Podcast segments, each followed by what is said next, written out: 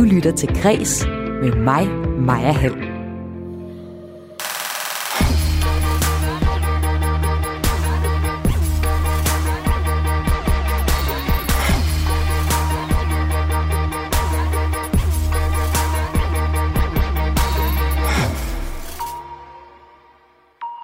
Hjemmelavet mad eller takeaway? Helt sikkert takeaway, siger popmusikere som Lord Siva, Hans Philip og Carl William, og også mig. De her øh, popmusikere, de er gæster i TV2-programmet Madkulturen, hvor de skal lære at lave mad. Og det går mm, mellem godt. I går fortalte vi en solstrålehistorie fra Museum Lolland Falster, der som et af de få museer har haft en stigning i besøgstallene sidste år.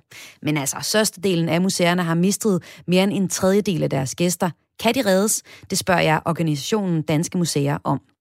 Du kan også høre om en ny serieskole, du kan høre om nazipropaganda, og så kan du høre om en tur gennem Odense Zoo i Likiste. Jeg hedder Maja Hall. Velkommen til Kres.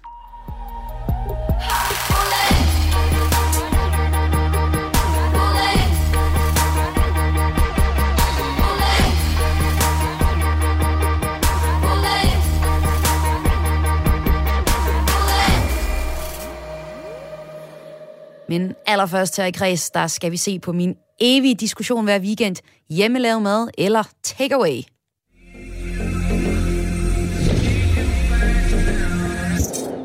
Hvis jeg skal vælte Oliver Bavn, er det nødt til at være et vildt sted. Og der findes ikke vildere end Falsledekro. Stedet, hvor den danske madrevolution startede. Og hvor der i årtier er blevet lavet noget af det bedste mad, Danmark har at byde på. Så er vi her, gamle dreng. Yes, man. Musikerne Casey, Sivas, Hans Philip, Carl William, Kit og Lord Siva, det er nogle af Danmarks mest populære musikere lige nu. Men øh, de kan ikke lave mad. Og det er præmissen i programmet Madholdet på TV2, som vi lige hørte et klip fra. Her i Kreds ser jeg derfor i dag nærmere på temaet hjemmelavet eller takeaway. Min kollega Lene Grønborg har talt med vært og initiativtager på TV2-programmet, og det er skuespilleren Dulfi Al øh, Djabouti, og han forklarer, at programmet er en blanding af kultur, mad og kendte uden evner i køkkenet. Ja, madholdet det er et rejse, kultur, madprogram, som handler om, at øh, man rejser Danmark rundt og øh, taler om dansk madkultur, historie og udvikling, hvor vi var hen og hvor vi kommer til. Og så det humoristiske element, det er, at jeg har mine, øh, mine venner med, som ikke har særlig meget forstand på mad. Og så ligesom skoler dem igennem nogle af de dygtigste kokke, i, øh, som kongeriget har. Mit navn er Dulfi. Jeg er skuespiller, og jeg elsker mad. Det her er min ven Oliver. Du kender ham måske som Casey. Han kan lave hits, men desværre er han ikke helt så god til at lave mad. Ja, tak. Sorry, sorry, sorry. Og faktisk gælder det også for de andre drenge i flokken. Musikken spiller, og maden driller. Det vil jeg lave om på. En efter en ved at tage den på en madrejse, hvor de hver især skal lave en ret helt fra bunden, som vi alle sammen skal spise ved det der bord. Velkommen på Madholdet. Og de venner, du taler om, det er ikke lige hvem som helst. Hvem er det, du har med i programmet? Ja, men jeg har Oliver Casey og Carl William og Hans Philip og Sivas og Lord Siva og øh, Kit. Det er dig, som er vært på programmet her. Men vil du ikke lige prøve at fortælle, hvordan opstod ideen til det? Nå, ideen opstod på den måde, at der var en produktion, der ringede til mig, og så, spurgte, øh, så sagde de til mig, at de godt kunne tænke sig at lave noget med mig. De vidste bare ikke, hvad, de, hvad det skulle være. Om jeg havde nogle idé, og så, så sagde jeg, ja, det har jeg. Jeg går personligt meget op i øh, kultur, historie og mad.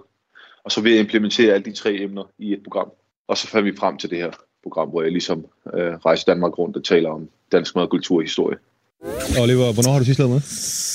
Øhm, det kan jeg faktisk ikke huske, fordi jeg ved i hvert fald, at jeg købte øh, lejligheden for sådan noget, tre år siden, der har boet i den. Og jeg fik lavet køkkenet, men der har ikke været strøm i M-hætten Okay. i tre år, så... Ikke det er faktisk derfor, du ikke lavet mad. For Nej. der kan være strøm i den. Nej, det var så lang tid siden, at så lang tid siden ved jeg, det er, at jeg ligesom lavede mad. Hvad, hvad gør du så? Så bruger jeg den her, Okay, så du bruger mad-apps. ja, til at bestille. Lidt af hver. Der kan man få det hele, alt hvad man har lyst til, Ja, ja, on demand. Okay. Så. Ja, men det, det skal vi forhåbentlig lave om på. Nej. Lad mig så lige prøve at høre, hvordan er dit eget forhold til madlavning generelt?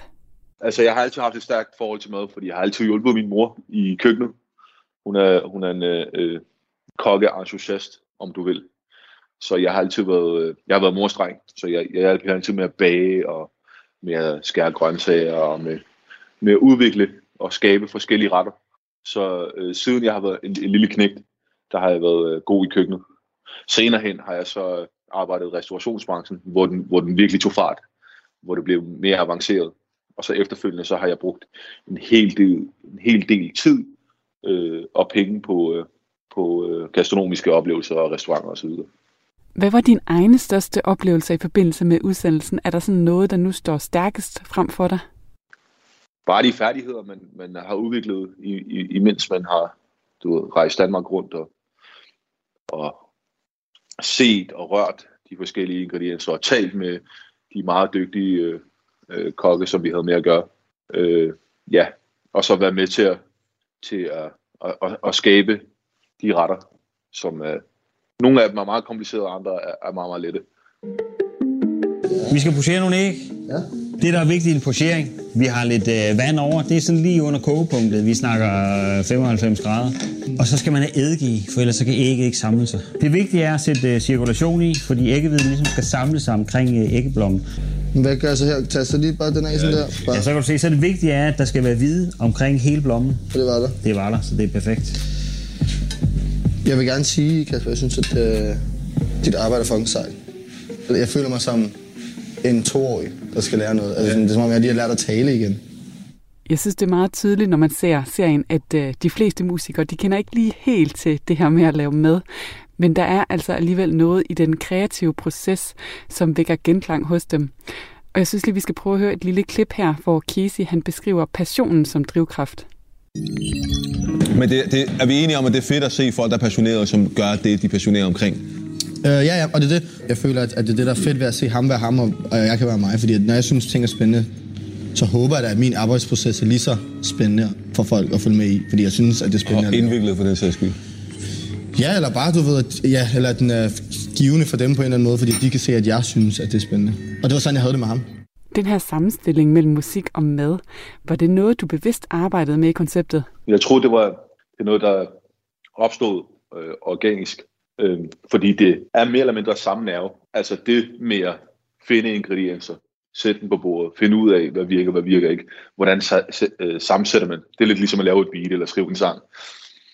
Eller udvikle en karakter, hvis, øh, hvis man skal tage udgangspunkt i, i, i skuespil og, og kunst generelt. Nu har du lavet det her program, øh, men du er også, som du lige nævner, skuespiller. Hvad er dit program i den næste tid? Hvor kan vi se dig hen næste gang?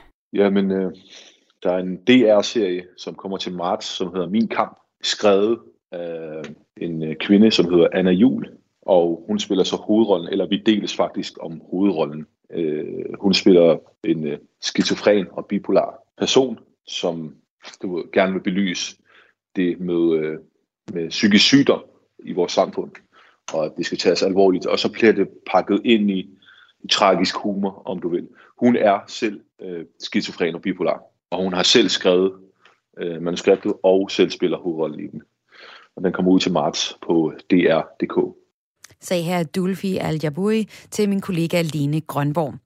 Og øh, jeg har set den her øh, serie, som er det, vi, det, det handler om i dag, Madholdet på TV2, hvor man griner ret meget af de her popmusikere, som Carl William, Hans Philip og Casey, der ikke kan finde ud af at lave mad. Og jeg kan lidt godt forstå, at de ikke kan finde ud af det, ikke? fordi det er også enormt svært mad, de laver. Det, altså, det går med mad, de skal lave. Så der står jeg nok også af. Men det er meget tydeligt, de ved knap nok, hvordan man kan koge et æg. Men så har jeg fundet ud af, at det forholder sig faktisk sådan, at en tredjedel af danskerne faktisk ikke laver mad fra bunden. Og det står så særligt dårligt til blandt de, de unge. Det fortæller Judith Køst, direktør i organisationen Madkultur, senere her i programmet. Men hun har også positive nyheder, fordi øh, her under coronanedlukningen, der har vi fået mere tid i køkkenet. Inden vi skal videre med programmet og kreds i dag, så får du lige et nummer med Casey, der var en af de unge musikere, som øh, lærte en lille smule at lave mad i programmet Madholdet. Og det her nummer, det hedder Tilbage.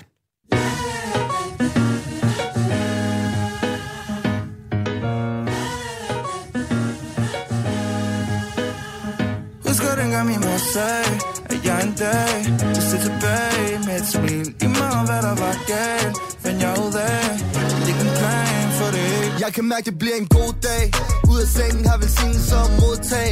Selv hvis de kæmper mod det som en modhag, er jeg ikke bygget til at tabe. Der løber vinder i min blodbane, og jeg kan fortælle dig, lær det, jeg blev ældre. Gør hvad jeg har lyst til at gøre det for mig selv først, og jeg kan ikke ændre. Skal alt for dem, jeg elsker. Hvis de vil dig godt, så husk at holde dem tættere. Vi er stadig på den samme ting, ingen tid til for forandring. Penge kommer i samling, kan huske, at vi skulle samle en tilbage. De er så langt, det kommer ikke til at savne dem. Jeg lader at lukke guld ud selv, da jeg tog raven. Åh, oh, mine dage, åh, oh, mine dage. Jeg har været nede, jeg har prøvet at tabe jer. Det var den gang, det var bare en fashion. Se mig nu, jeg op, og jeg går aldrig tilbage. Husker dengang min mor sagde, at jeg en dag vil se tilbage med et smil. I meget hvad der var galt, fandt jeg ud af, Det er ikke en plan for det. Og se mig nu, jeg er alt, lige hvor jeg vil lade sig gøre for mig. Så jeg tør lige at tage en tår for jeg lige år.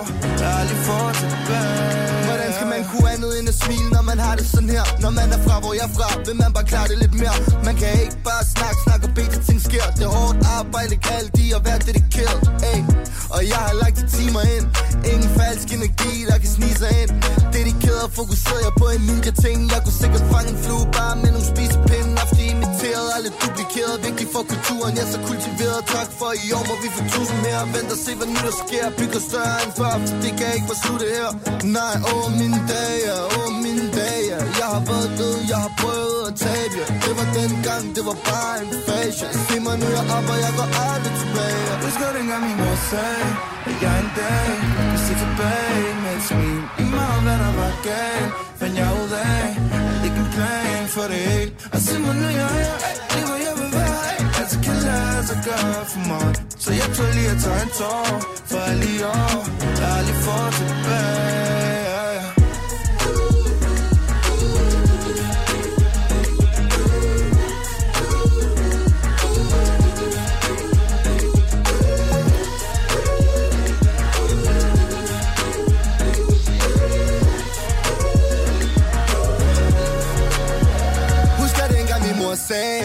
Jeg en dag vil se tilbage med et smil. Lige meget hvad der var galt, fandt jeg ud af at lægge en plan for det hele. Og se mig nu, jeg her af, lige hvor jeg vil være af. Alt det kan lade sig gøre for mig, så jeg tror lige at tage en tår for alle de år, jeg aldrig får tilbage. Yeah.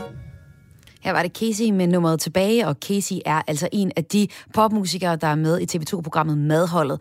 Og jeg skal tale mere om mad, det kan vi sige hjemmelavet mad versus øh, takeaway mad senere i programmet. Men øh, før vi vender tilbage til det tema om hjemmelavet mad versus ta- takeaway, så tager vi et kig på nyhedshistorierne, der har optaget mig i dag. Den, der har været vildest i dag, det er øh, den lilles kamp mod de store rige på Wall Street. Ikke? Det lyder som en god historie. Det er en virkelig historie, og det er en historie, der er så god, at Hollywood kaster sig over, jamen, faktisk et ret bizart opgør mellem, en, øh, mellem finanskæmper, giganter, og så unge netaktivister. Fordi øh, unge, de unge netaktivister, altså internettets drillepinde, de bor blandt andet på hjemmesiden Reddit, og øh, de kan godt lide at lave løjer, og øh, de seneste løjer, de har vokset sig rimelig stort. Det drejer sig om øh, elektronikforretningen GameStop, der, eller GameStop, der sælger computerspil. Og de er ret udfordret af, at øh, for få i dag køber spil i deres fysiske forretning. Det har en række amerikanske kapitalfonde så opdaget, og forsøger nu at udnytte det til deres fordele. De er begyndt at shorte GameStops aktie. short interest in GameStop. That this GameStop situation is the craziest I think I've ever seen. We have some breaking news uh, right now on what has turned into uh, the soap opera and uh, saga of the markets right now, and that is the story of GameStop. GameStop? Altså her bliver den jo kaldt en, en sæbeopera, ikke? Det, der sker, det er, at altså, når, man, når man shorter en aktie, så kræver det, at man låner aktien af dens ejer for en periode. I den periode sælger man aktien i håb om, at den så falder i værdi, inden man skal levere den tilbage, fordi falder aktiens værdi, kan man købe den billigere, inden man solgte, og så scorer man fortjenesten. Det forklarer politikken. Uheldigvis for øh, kapitalfondene, så opdagede internettets trolde på Reddit det her. Og de øh, har fået en hel masse enkeltpersoner til at gribe ind ved så at investere i GameStop. Så de til sammen fik aktien til at stige i værdi. Og den her finte, den betød, at de kapitalfonde, der egentlig ville shorte GameStop-aktien, de risikerede et milliard stort tab på deres spekulation. Og det er jo en god historie, ikke? Det er virkelig de små, små internettrolde, som er ude og tager den store Wall Street mand, kvinde ved øh, næsen. Og øh, derfor så har forfatteren Ben Message, øh, øh, som stod bag bestseller-forlægget til filmen The Social Network om den unge Mark Zuckerbergs stiftelse af Facebook, jamen øh, han har foreslået at skrive historien om GameStop-affæren. Det synes produktionsselskabet MGM var en rigtig god idé, og de har så sikret sig rettighederne til at filmatisere en bog. Den her bog skal lige på aktion mellem forlagene senere på måneden, men vi kan nok komme til at se det her lidt bizarre øh, kamp som film på et tidspunkt.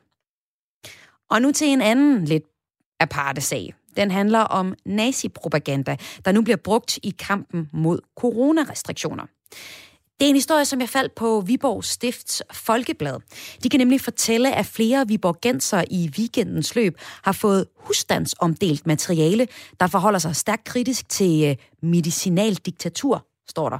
Og det er så under den her nazi-inspirerede overskrift Opråb i flyeren, der advares der i kraftige vendinger mod epidemiloven og dens, altså ifølge de her bagmændenes, øh, mulighed for øh, vaccinetvang og tvangsindlæggelser og brug af militæret og alt muligt, der virker lidt ekstremt. Og det var det jo så også under 2. verdenskrig. Under den anden verdenskrig, så var det tyskerne, der kastede øh, flyerbrev ned over Danmark for at informere borgerne om, at danskerne nu, citationstegn, blev passet på af tyskerne. Så det er den samme reference, der nu bliver hævet frem, men altså med modsatte fortegn. Det fortæller Viborg Stift Folkeblad, og der kan man læse mere om den her historie. Dansk Filmfond og Netflix, de går sammen om øh, en ny serieskole for filmtalenter.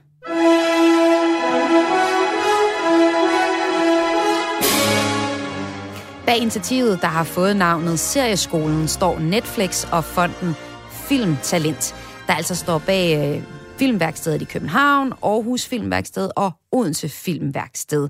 Og ambitionen med det her nye initiativ, det er at hjælpe med at udvikle en ny generation af filmskabere inden for seriegenren.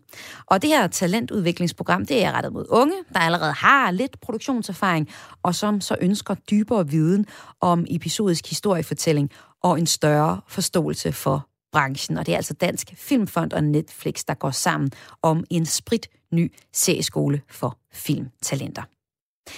Jeg slutter lige den her øh, kortnyt blok af med en øh, rigtig fin lille historie, der handler om en kvinde, der stod Odense sovestyr meget nær.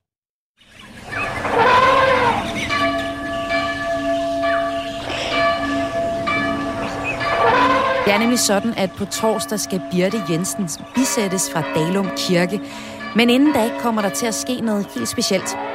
Den 91-årige kvinde, der døde i torsdags, skal en tur gennem Odense Zoo i Livvogn, i det omfang det så rent logistisk kan lade sig gøre. Det skriver Fyns Stift tidene. Birte Jensen boede faktisk i en villa midt i haven, indtil hun døde. Og øh, hendes far, der døde i 50'erne, øh, og, og mor, øh, øh, Christine Jensen, overtog så leden, ledelsen af, af haven sammen med Birte. Så altså, Birte, hun har ledet Odense Zoo. Turen på torsdag, den skal meget gerne gå forbi Sos Bondegård, hvis øh, heste Birte Jensen havde et helt særligt forhold til. For i det omfang øh, bentøjet kunne holde til det, så var hun øh, før sin død hver dag en tur forbi hestene i bondegården. Og det var altså lige nogle af de korte nyheder fra kulturens verden, som har fanget min interesse. Nu tager vi øh, en, øh, en historie, som egentlig udspringer sig af en solstrålehistorie fra Museum Lolland Falster, jeg fortalte om i går. Fordi øh, Museum Lolland Falster er en af de få museer, der har haft en stigning i besøgstallene sidste år. Altså det er jo et år, der ellers gik, altså helt generelt må betegnes som en katastrofe for de danske museer. Og øh, organisationen Danske Museer de har netop offentliggjort en ny undersøgelse, som viser, at 2020 for de fleste museer altså var et hårdt og kritisk år. Størstedelen af museerne har faktisk mistet mere end en tredjedel af deres gæster. Og i dag der vil jeg så lige kigge på, hvad der skal til for at redde den her gispende branche, hvor øh, altså, en del lige for øjeblikket øh, har voldsom åndenød, og øh, et stykke tid endnu må holde dørene lukket. Og til at tale med mig om øh, det, der har inviteret Flemming Just. Du er bestyrelsesformand i ODM, organisationen Danske Museer. Flemming Just, hvordan ser situationen overordnet ud hos, jeres øh, medlemmer, de danske museer? Jamen, den er jo temmelig rolig i øjeblikket, i og med, at vi har holdt lukket nu i snart to måneder og har udsigt til i hvert fald minimum en måned mere, og det kan sagtens være, at vi kommer til at holde lukket helt frem til, til påske, så det er over tre måneder. Øh, og øh, det øh, kommer så selvfølgelig på et tidspunkt, hvor der for mange ikke er øh, så travlt øh, normalt på den her tid af året, men for andre er det slemt ubelejligt, fordi man har planlagt store udstillinger. Øh, men der er, øh, man glæder sig forfærdeligt meget til snart at komme i gang igen. Men, men det er en lidt anden stemning, end, end der var sidste forår, hvor vi også øh, jo blev kraftigt nedlukket. Hvordan er der en anden stemning nu? Jamen, i sidste forår, der stod vi over for en fuldstændig ny situation, og vi anede jo ikke, om vi var købt eller solgt. Øh, der var ingen hjælpepakker på, på plads, og øh, ville vi gå øh, mere eller mindre konkurs, de fleste af os. Øhm, og det kæmpede vi jo en hel del med, og det lykkedes også at, at få, få det uh, på plads igen. Men vi må også sige, at der på det tidspunkt var en stor øh, energi i at prøve på at skabe noget, noget andet, øh, noget digitalt indhold, fordi øh, det var forår, og folk var egentlig, øh, jeg har sagt, kampberedte til at, at skabe noget nyt. Øh, der er ikke helt det samme, der sker nu her i vinterperioden. Det er mørkt, og rigtig mange er hjemsendte. Og vi går egentlig bare alle sammen og venter på, kommer den vaccine og ikke snart, kan vi dog ikke snart få lov at, åbne. Så øh, jeg ser ikke, at vi hverken i museumsektoren eller kultursektoren som helhed, øh, der er ikke øh, helt så mange initiativer. Og det er ikke øh, for at sige, at der er, at folk er desillusioneret eller ikke tror, men der er mere en afventning af, jamen sådan ser det altså ud, og vi bliver nødt til lige at vente til, at øh, vi får lov af statsminister Mette. Ja, det lyder som om, at de har slået lidt mere koldt vand i blodet, end man ser i andre steder i, i uh, kulturbranchen. Vi har i sidste uge fortalt om, om uh, de danske teatre, der er virkelig utålmodige, fordi de står og mm. øver sig på forestillinger, de ikke ved, om bliver til noget. Og her for et kvarters tid siden kunne jeg også se en historie fra SF, der, uh, der skriver, at de er bekymrede for uh, sommerens festivaler. Eller det er DR, der skriver det. Ja. Og, og de kalder minister Joy Mogensen i samråd, fordi de simpelthen siger, at vi, vi mangler nogle, uh, nogle, nogle klare klare øh, udmeldinger på, på området, altså hvornår får kulturen lov at åbne. Men der er museerne lidt mere okay med at hive bremsen mm, og gå helt i stå, eller hvordan? Nej, jeg vil sige, det, det, det er meget differentieret rundt omkring i landet. Ja, okay. Altså det, der er det gode ved det, det er, vi kender trods alt nu, der er ro på i forhold til, at vi har, vi i det mindste ved, at der kommer en lønkompensation øh, for dem, det er relevant for, og der kan komme lidt andre kompensationsordninger. Men øh, derfor kommer det jo voldsomt ubelejligt i forhold til, at langt de fleste museer øh, har jo planlagt øh, noget op til påske og andre ting i foråret. Øh, altså det er jo de store øh, tidspunkter, hvor man åbner nyt, det er fra påske og, og frem. Øh, kan man det? Giver det mening? Kommer der, får man lov til at være mere end, end 10 eller 20 eller, eller 50? Øh, det sætter nogle voldsomme begrænsninger selvfølgelig, og, øh, og det vil også være for mange. Kan det svare sig at åbne? Øh, og øh, det, bliver vi jo så, det skal vi jo selvfølgelig hvis til, der er en generel åbning af samfundet, men øh, hele foråret må, må siges, det, det tegner selvfølgelig økonomisk usikkert, og især for dem, som, som, som normalt så stort og, og rigtig, rigtig godt. Øh, jeg, jeg gør kun opmærksom på, at vi i det mindste har ro på i forhold til, at vi ved, at der kommer en lønkompensation, selvom ordningerne ikke er, er, er endelig på plads endnu, men øh, kulturministeren har lovet, at øh, det skal nok komme. Så på den måde, så er I klar på, på at vente. Vi hørte i går øh, historien om Museum Lolland Falster, som faktisk har haft sindssygt gode besøgstal og har fordoblet deres entréindtægter i 2020. Altså, er der egentlig, øh, kan man egentlig sige, at, at de andre museer har været for dårlige til at, at omstille sig, når vi nu ser et museum som Lolland Falster, der har haft succes trods corona? Og det vil være øh, temmelig forkert at drage den konklusion. Nu vil jeg så sige, øh, Museum Lolland Falster plejer at gøre det godt, øh, så, så det er slet ikke for at underkende det. Øh, men øh, hvis vi tager øh, de store og meget dygtige museer, som også er i Københavnsområdet, lad, bare lad os tage dem. så kan du jo sådan set øh, have hopper og, hoppe på tungen og alt muligt andet, og du kan have verdens bedste museum, og flere af dem har faktisk fået priser for at være øh, virkelig fremragende på international plan. Men hvad nytter det, hvis turisterne faktisk ikke har lov til at komme til byen?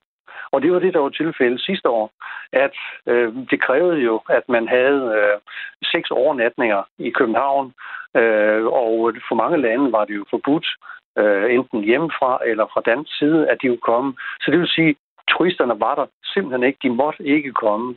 Og tager vi Designmuseet, som har 85 procent, som kommer udefra, øh, jamen så øh, kan de være nok så dygtige. Arbejdermuseet og Louisiana, som jo er virkelig europæisk topklasse, havde jo katastrofeår, simpelthen fordi de internationale turister ikke måtte komme. Men der var jo så til gengæld de danske turister, og det kunne jeg forstå på øh, Lolland Falster Museum i går, at, at det var ligesom det, der reddede dem. Det var, at øh, nogle danskere tog længst muligst væk, og det var så Lolland Falster og opdagede lidt museet her.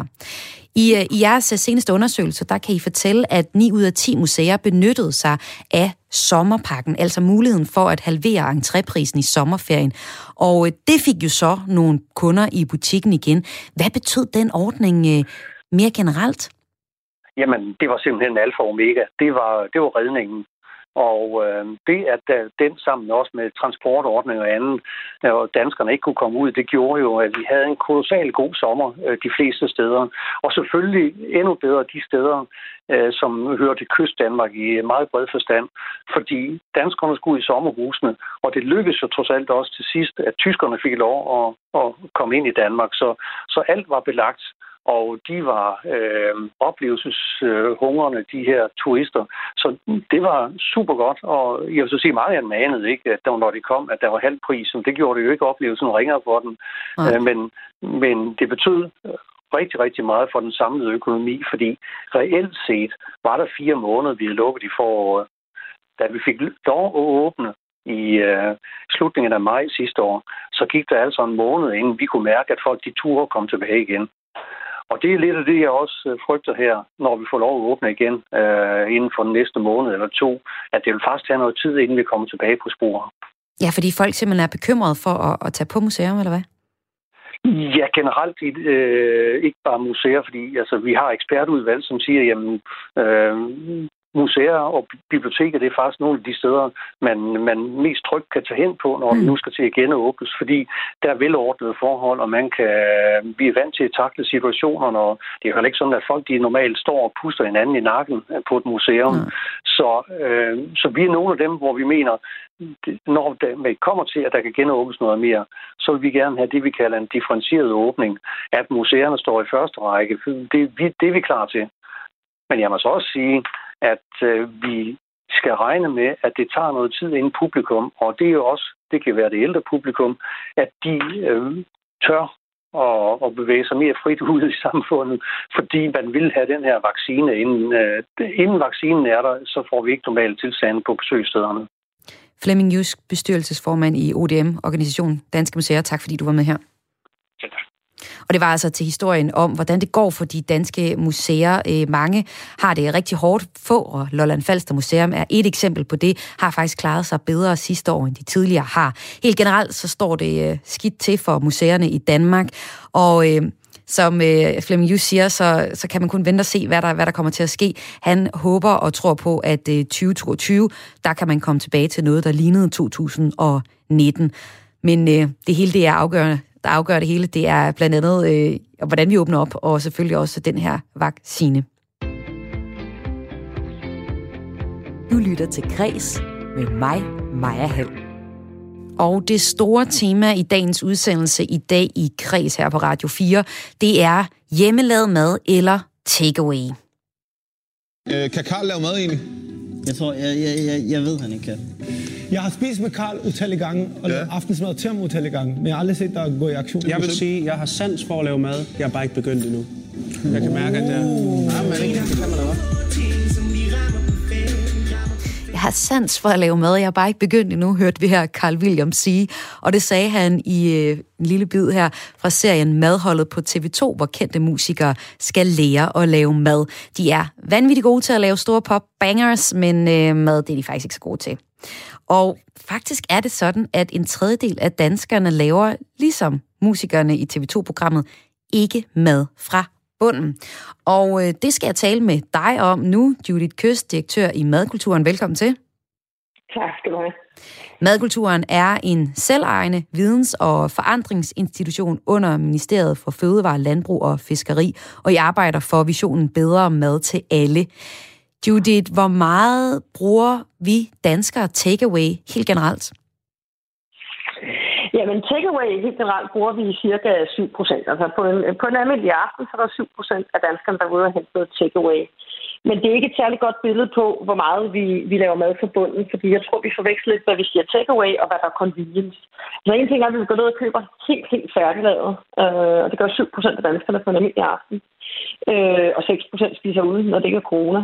Så der har vi de første 30 procent. Men så er der utrolig meget mad derhjemme, som ikke er lavet for bunden, hvor vi bruger alle mulige former øh, for convenience i forskellige afskygninger. Øh, det gør hver fire dansker. Øh, så det er ikke kun takeaway, det er også alt det convenience, der kommer fra alverdens frostpizza og andet, hvor vi heller ikke laver mad for bunden. Så når det ser ud hjemme hos mig, jamen så har vi måske øh, en, en færdiglavet tomatsuppe stående altid lige klar, hvis det nu brænder på, og en andre gange bestiller vi takeaway, det råber jeg i hvert fald på hver eneste fredag. Og så er der også sådan noget som en færdig tærtedej, og der er også måltidskasserne, så der er egentlig mange steder, vi får øh, mad, der til dels er, er lavet færdig. Er det sådan, jeg skal forstå det? Ja, altså i hvert fald convenience, en, en, en måltidskasse er jo ikke nødvendigvis øh, færdiglavet på nogen måde, men det er en convenience af en anden slags, fordi du slipper for at købe ind, og du slipper for at du sidder og laver indkøbslister.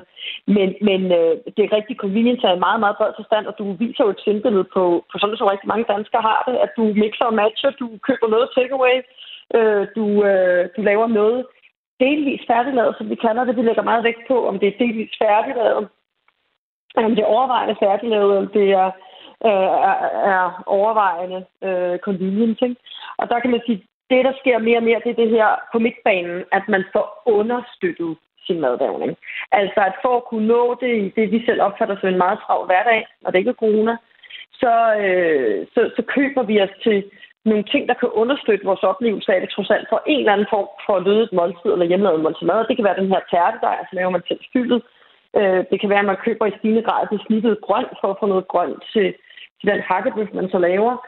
Øh, men i stigende grad ser vi en, en stor tendens over imod, at man får understøttet sin madlavning, og også at flere og flere øh, får den i høj grad øh, overvejende færdiglavet. I går, der lavede min øh, kæreste øh, lasagne. Det tror jeg tog, jamen jeg ved ikke, to timer. Det tog simpelthen for evigt. Og det er noget, vi gør sjældent, så der skal virkelig være meget lasagne for, for tiden, når den så kommer ud af ovnen. Det var der også. Det var en tung javer, der kom ud af ovnen der efter et par timer. Men hvor, hvor meget, øh, altså den samlede andel af danskerne, altså hvor meget tid bruger vi egentlig i køkkenet?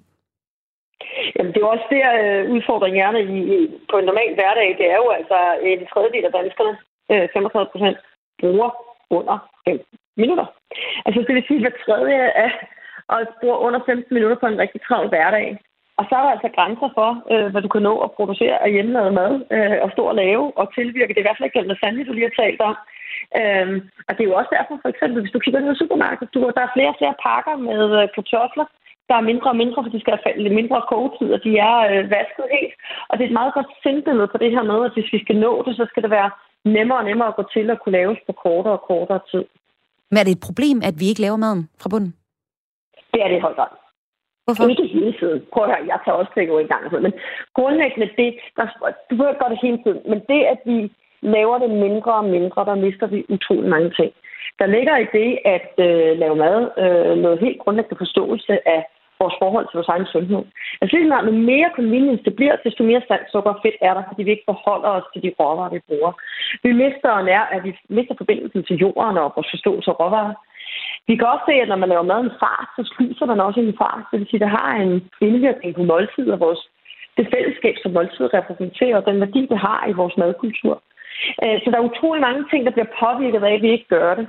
Øh, både sådan helt håndværksmæssigt, sundhedsmæssigt, øh, betyder noget for klimaet. Altså øh, vores, evne, ikke, vores, vores tab af evne til at forholde os til råvarerne gør det også sværere for os at øh, arbejde op imod og, og, og, og ændre det, der skal til for at også spise mere klimavenligt.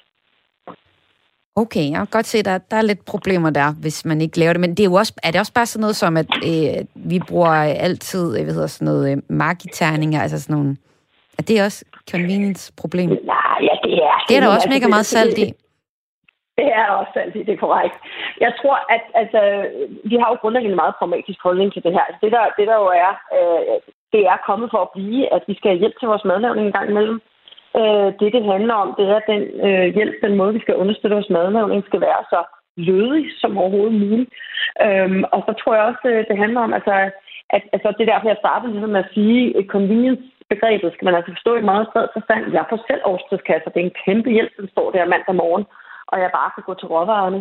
Øh, og det er jo også en form for convenience. Jo mere vi kan fremme de her løsninger, som, som gør, at vi kan gå til madlavningen øh, på det, vi selv opfatter, som mange mennesker opfatter som et stigende tidspres. Altså, der er alt muligt andet, vi også skal nå, ikke? Øh, det, øh, og, og når det så er sagt, jamen, så er det godt, der kommer flere ledige løsninger, der kan understøtte vores madlavning. Men har vi simpelthen for lidt tid til at lave mad selv fra bunden? Jamen, det er jo så et godt spørgsmål. Det er i hvert fald, øh, det kan man sige, det er i hvert fald det, der er opfattelsen. Og, og det handler jo i virkeligheden, nu corona er kommet og lagt lidt dæmper på os alle sammen.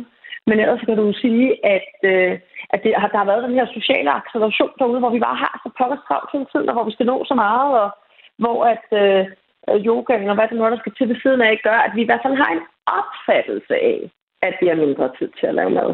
Øhm. Okay, så der ligger lige noget mellem linjerne der om, at der, det kunne godt være, at vi egentlig havde tid til at lave øh, mad af det, jeg hørte, siger Judith øh, Køst, direktør i madkulturen. Men lad os lige springe tilbage til, øh, til grunden til, at vi taler om det i dag her i kulturprogrammet Kreds. Det er den her TV2-udsendelse Madholdet, hvor øh, en række popmusikere, de øh, laver mad, og det er de rent udsagt rigtig dårlige til. Og øh, det er jo den, primært den unge målgruppe, som ja, det er nogle unge fyre, som der forsøger at lave mad i, i madholdet. Og øh, det er jo også en gruppe, som I har arbejdet med. Hvilket forhold har unge danskere egentlig til madlavning? Jamen, det er måske der, hvor vi er mest bekymrede, fordi det er her, vi kan se, at, øh, at de unge bliver mere og mere distanceret øh, til madlavningen, og også den gruppe, der laver allermest mindst hjemmelavet mad, øh, det er de 18-25-årige. Øh, Øh, og, og en ud af fire, altså 25 procent af danskere mellem 26 og 34, der bor alene, spiser takeaway. Og det er der jo mange årsager til, at den bekymrende del af årsagen, det er sådan set, øh, det er sådan set at man ikke har færdighederne. Der er der jo et gedigt problem. Noget af årsagsforklaringen er selvfølgelig også, at unge er meget på farten og snakker mere og øh, bor i små husstande og sådan noget. Og så kan vi se, at, at der er det virkelig sådan, at de er sammen med nogle venner, at, at i fællesskaber de får lavet mad. Øhm, så noget handler om øh, den måde, vi lever på, når man er ung og er meget øh, har sådan et mindre struktureret hverdag. Men, men udfordringer der, hvor vi er bekymrede, det er, at rigtig, rigtig mange øh, unge mennesker mangler de grundlæggende øh, madlavningsfærdigheder. Jamen, hvad med hjemkundskab? Det er også de unge, der har det største madspil, faktisk. Ikke? Okay. Men hvad med hjemkundskab? Lærer man ikke at lave mad i skolen? Ja, det kunne man så håbe, men det altså hjemkundskab, madkundskab hedder det nogle dage. Øh, madkundskab er jo, øh, kært barn mange navne, men madkundskab er jo, jeg har fået en lille smule øh, bedre kort til sidste år, hvor, senere år, hvor det, hvor det også er et valgfrit prøvefag, øh, ligesom andre praktiske musiske fag, men grundlæggende er det stadig et sindssygt presset fag i folkeskolen. Man har det højst på en årgang, nogle steder på en halv årgang, der er rigtig mange lærere, der underviser i madkundskab, der aldrig har haft linjefaget, og der er utrolig, utrolig, utrolig små budgetter. Altså ned til 5-7 kroner per elev per, per time øh, til at købe råvarer for. Øh, så det er ikke... Øh, jeg tror ikke, det er der, vi skal lige nu. Altså, der skal gøres meget mere. Det er faktisk også noget, vi arbejder på. Altså, det skal gøres meget mere for madkundskabsfaget, før det er det, der giver øh, vores unge øh, de grundlæggende færdigheder og den maddannelse, der skal til. Jamen, så lad os lige tale om det til sidst, Judith Køst, direktør i Madkulturen. Hvad er det, der skal til? Nu har vi set den her, øh, jeg har set den her øh, serie på, på TV2 Madholdet, hvor de unge jo kan se uh, Lord Siva eller Carl William, måske nogle idoler for dem, øh, bøv lidt rundt i køkken og lave noget mad. Men det var jo mig på 30, der så det, hvilket måske ikke lige er dem, som I godt kunne tænke jer at ramme. Mm, mm, hvad, hvad gør mm, vi så, Judith? Ja, vi skal møde de unge der, hvor de er. Altså, vi skal møde de unge. Øh, vi har, en stor, vi har et stort samarbejde med Efterskoleforeningen. Øh, 25 procent af alle unge mennesker kommer på efterskole. For vi vil se på, hvordan kan de, når de har øh, køkkenchancen, på en efterskole, få nogle flere kompetencer og interesse og, og maddannelse med sig der. Vi er ude omkring i landet, for eksempel for festivaler, når de findes. Vi har lavet mad med øh, over 20.000 unge mennesker på Roskilde Festival i et stort fælleskøkken. Vi kan jo se, når de unge er sammen. Vi skal skabe fællesskaber for de unge. Når de unge laver mad sammen og bliver inspireret, så kan de godt og så er de gode til at eksperimentere sig frem, og det, det kræver ikke så meget. Så vi skal finde nogle arenaer, nogle områder, hvor vi kan møde de unge øh, og få dem til at lave mad sammen, øh, og, og få inspireret til, at øh, man får koblet de her færdigheder og dannelse på øh, lidt senere i livet, hvis man ikke fået det med sig hjemmefra eller fra madkundskabsfaget.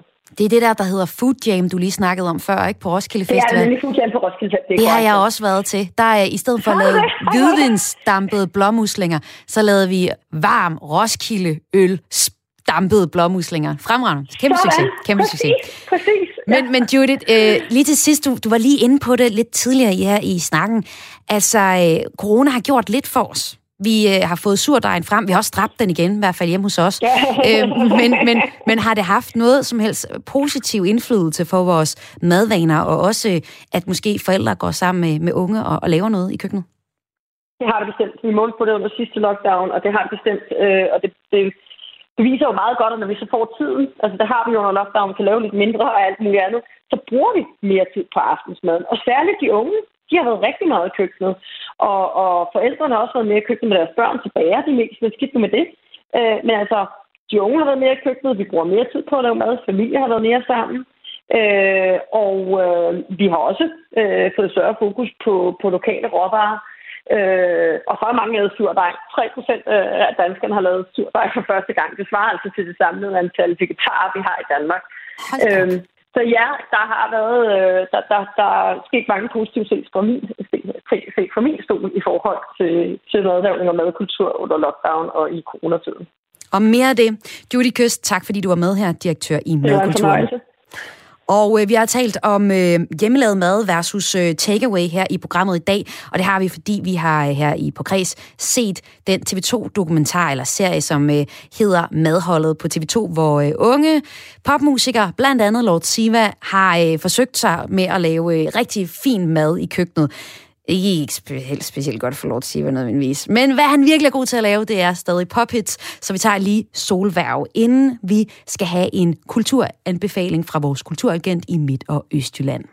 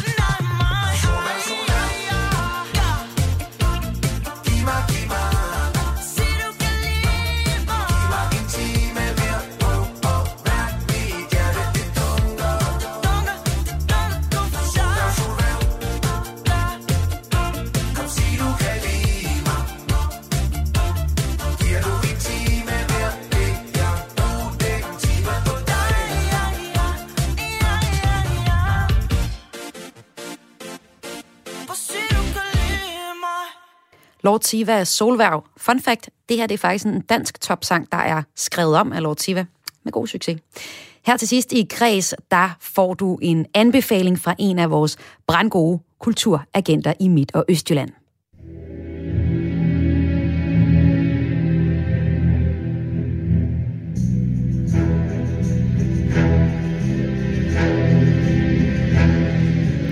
Her på Kreds, der har vi nemlig samlet et stærkt hold af kulturagenter. Det er syv forskellige danskere, der bor rundt i hele landet, og som vil anbefale dig og mig de allerbedste kulturoplevelser lige præcis der, hvor de bor. Man kan sige, at det er en lokal guide, der kan præsentere dig for nogle af de oplevelser, du måske ikke selv opdager. Og øh, i den her tid, hvor de fleste kulturtilbud er lukket ned, der tillader vi os at brede kulturbegrebet en lille smule ud. Men øh, lad os da bare høre det. Hvad vores kulturagent i Midt- og Østjylland, Mathilde Reinicke fra Skanderborg, har til os i dag.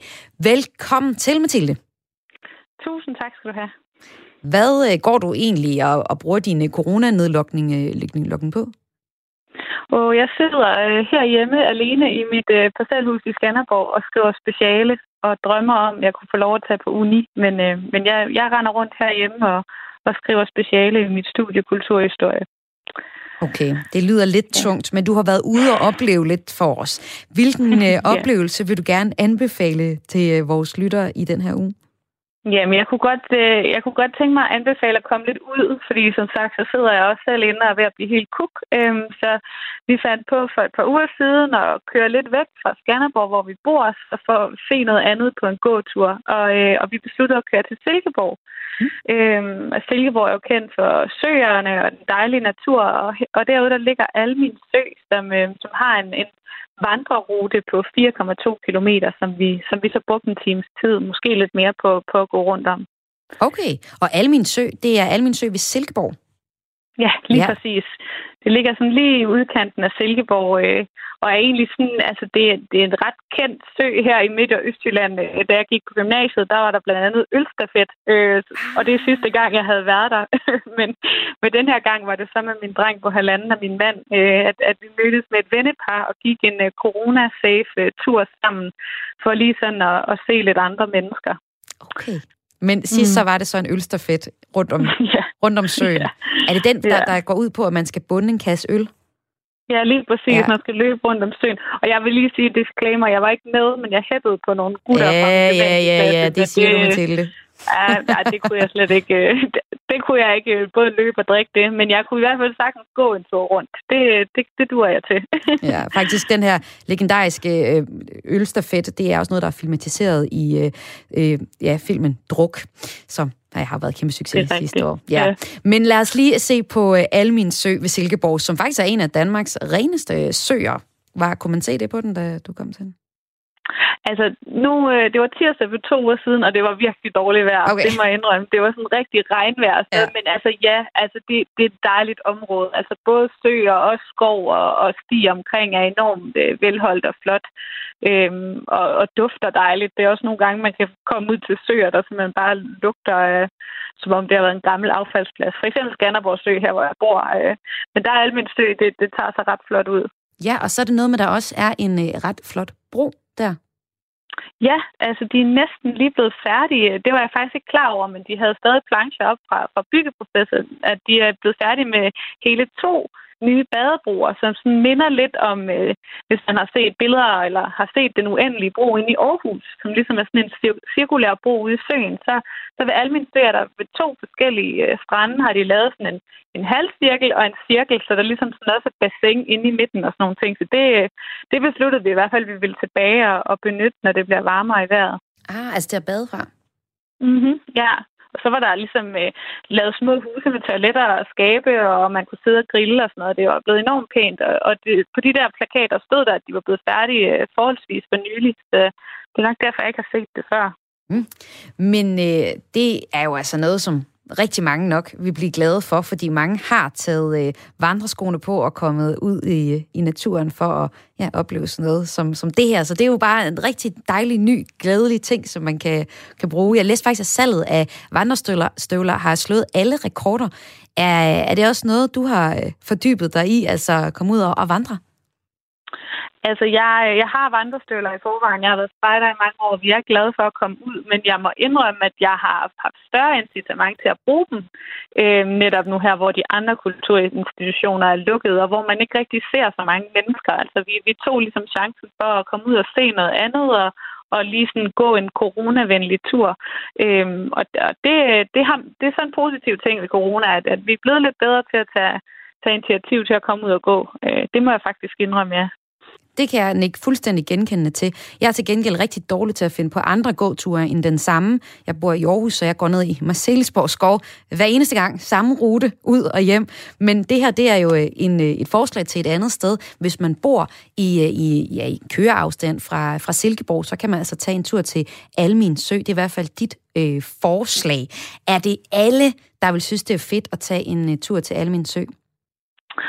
Altså, alle, der synes, det er rart at gå, først ja. og fremmest. Det er jo 4,2 kilometer, og er man ligesom begyndt at gå rundt om søen, så fanger øh, fælden jo, altså der er sådan en rigtig fin parkeringsplads der, hvor vi startede ud, men man skal jo hjem igen. Men jeg vil sige, sådan stigningsmæssigt og sådan nogle ting, altså der, der vil de fleste kunne være med. Nu gik vi med en klapvogn, og det kan være hårdt, og vores dreng var også med og sådan noget, ikke? Men, men vi så ligesom alle aldre, og stierne er sådan godt brede. Øh, der er et par få steder, der ligger der ligger rødder og sådan nogle ting, øh, som var lidt mudret, men, men jeg synes bestemt, at det er sådan almen, øh, almen øh, hvad hedder det, godt for alle, eller hvad man skal sige. Øh, det, det er ikke sådan ekstremt høje stigninger, som man skal have bjergetrøjen. Altså, det er okay. helt almindeligt, ja.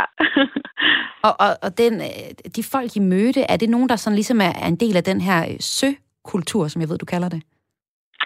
Altså, øh, jamen, altså, en søkultur øh, er jo lidt sådan noget, der jeg tænker findes her omkring, hvor vi bor. Øh, den her del af, af Jylland, hvor at vi, vi tager bare ikke særlig meget til havet. Altså, jeg tror, det er, sådan, det er måske sådan en Vesterhavs-ting eller sådan noget ting. Altså, her omkring, så tager man tit til en sø. Øh, altså, der ligger så mange, og det er ligesom en anden gåtur, der er mere ro på, og øh, der er ikke sådan så mange elementer i spil, der blæser og sådan nogle ting. Og, og dem vi mødte, det var ligesom øh, en mor, en datter, et barnebarn, eller et kærestepar, eller et vennepar. Vi mødte også en børnehave i, øh, i øh, refleksveste, der sad og spiste en madpakke og sådan nogle ting. Ikke? Så det, der var ligesom sådan en stemning af, af en søndagsudflugt på en tirsdag, på en eller anden måde. Sådan.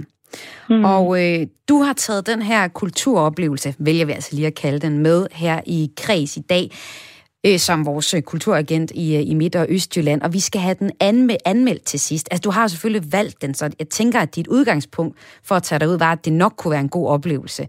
Men mm. alligevel, så prøver vi lige at se, om du ikke kan give det, øh, en lille anmeldelse af Almin Sø og den her rute rundt om søen på en skala fra 1 til 6. Hvad vil du give turen? Jamen, den får seks stjerner, der er ingen tvivl. Okay. Det er simpelthen, altså, det, ja. jamen, ja, det, det tror jeg altså, det er en sø, der er værd at besøge, og, øh, og jeg kan allerede nu, jeg er selvfølgelig også, øh, jeg var også glad for at komme ud, altså det er nok også øh, med til at og, øh, og, øh, vippe den derover, men jeg synes simpelthen, det var en fin oplevelse, og, og jeg kan stærkt anbefale at tage en coronagåtur derude. Øh, man kan sætte sig og tage en, madpakke med på vejen og sætte sig ved en bænk eller et eller andet. Og, og i hvert fald også huske det til sommer og, og besøge de fine broer og tage en badetur. Det, øh, det er et godt sted. Jamen, den opfordring er så givet videre. Tak, fordi du var med her, Mathilde Reinicke. Selv tak. det, som altså er vores øh, kulturagent i Midt- og Østjylland, og en af de syv kulturagenter, vi har her på Kreds, som hver uge anbefaler en oplevelse fra deres nærområde. Du har lyttet til Kreds på Radio 4. Programmet kom i hus med hjælp fra Lene Grønborg og Dorte Sølholm. Søholm, jeg hedder Maja Hall, og vi lyttes ved igen i morgen. God eftermiddag.